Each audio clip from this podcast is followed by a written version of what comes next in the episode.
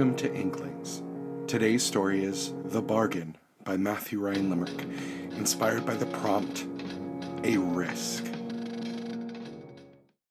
Daylight fades from view as an old man feels his life fading from his body with each labored breath.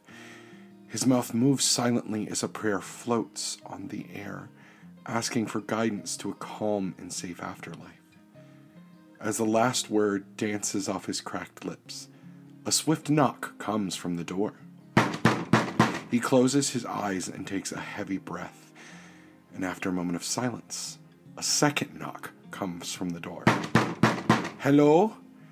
Is there someone there? My horse collapsed and I really need your help. Please! The voice of a young person calls. The old man slowly opens his eyes and looks at the door. This is the first visitor he has had in many years. Please, the light's fading and the forest beasts and fae will come creeping from the dark. The young person pleads, pounding on the door.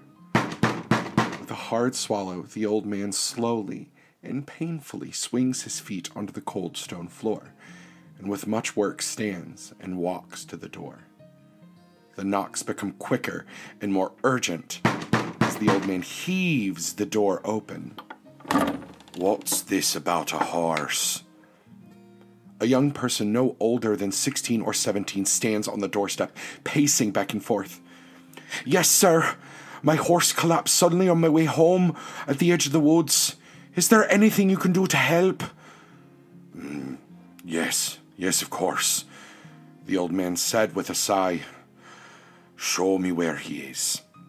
The young person dashes ahead as the old man struggles with a bucket of water, plucking two apples from a tree and placing them into the pocket of his robes.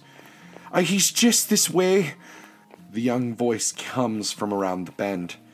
The old man hobbles around the last bit of path, a clearing opening ahead of him and just in front of the forest line, the young person knelt next to a heaving beast. Caught the apple and slowly feed him the slices. The old man instructs, handing the young person an apple. He quickly rips trunks of his robe, soaking them in the water, and applies them to the horse's neck, murmuring quietly under his breath. He continues, leaning his weight against the beast, channeling his words into the horse's ear. The horse lay still and quiet, his large eyes fluttering shut, and the large muscular chest stops heaving. It appears as if death had visited this clearing on this afternoon.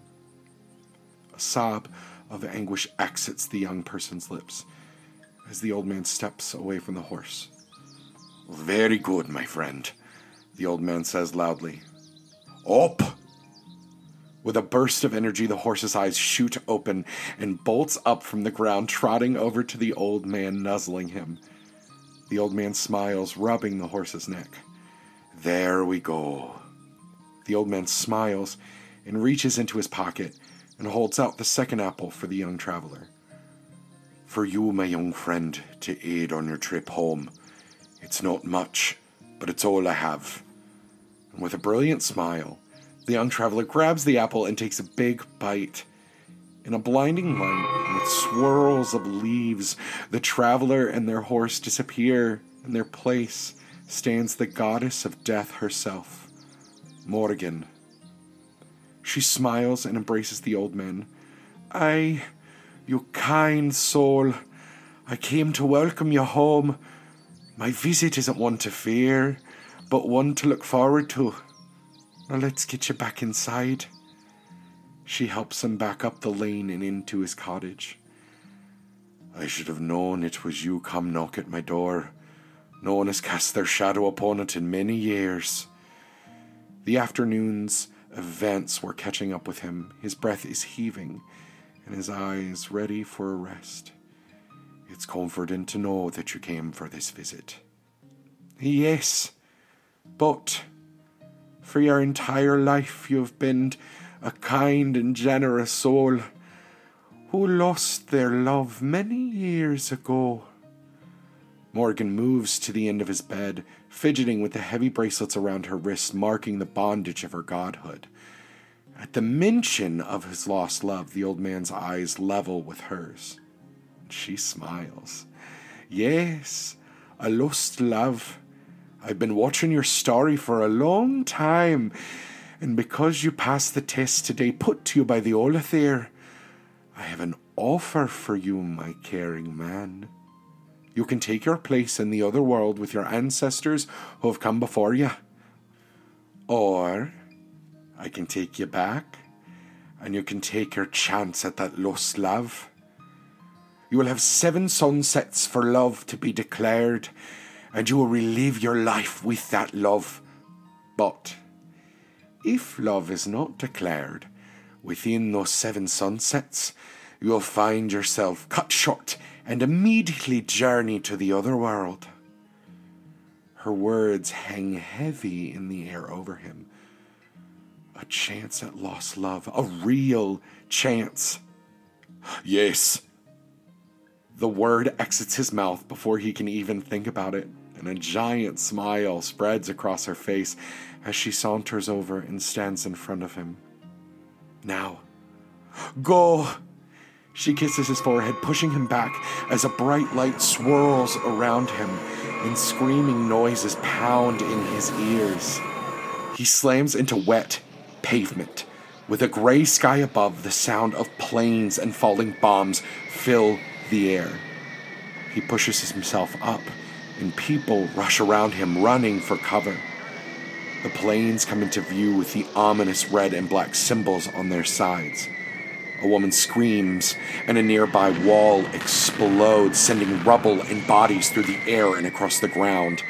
His ears ring, and a heaviness pins against him, pinning him down, darkness filling his vision. No, not like this, the old man says to himself. When the heaviness is suddenly lifted from him and he can see light again, Someone grabs his hand and gets him back on his feet. A raven haired man is standing in front of him, his clear green eyes searching the area around him. Come on, let's get you somewhere safe. The man grabs his arm, and the old man remembers. The American, with the hair the color of midnight, his lost love. How could he have forgotten this day? He suddenly pulled away, his feet pounding against the pavement, the whistling of bombs coming from all around him. They cross a courtyard and dive into what was left of an abandoned flat, chests heaving as they hit the floor. The old man, made young again, looks around at a blowed out window and sees Morrigan smiling down at him, waving. He dashes to the window, watching her exit the destroyed garden and playfully skipping down the road, a road littered with the vestiges of war.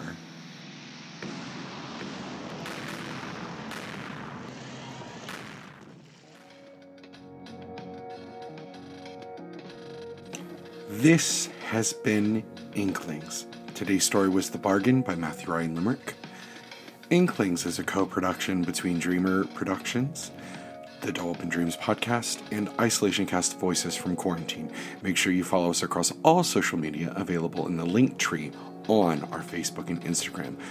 Leave us a five star rating and a thoughtful review, and make sure you're subscribed so that every day there's a new story, it automatically downloads. Now go indulge your imagination. CPOV. CertainPOV.com.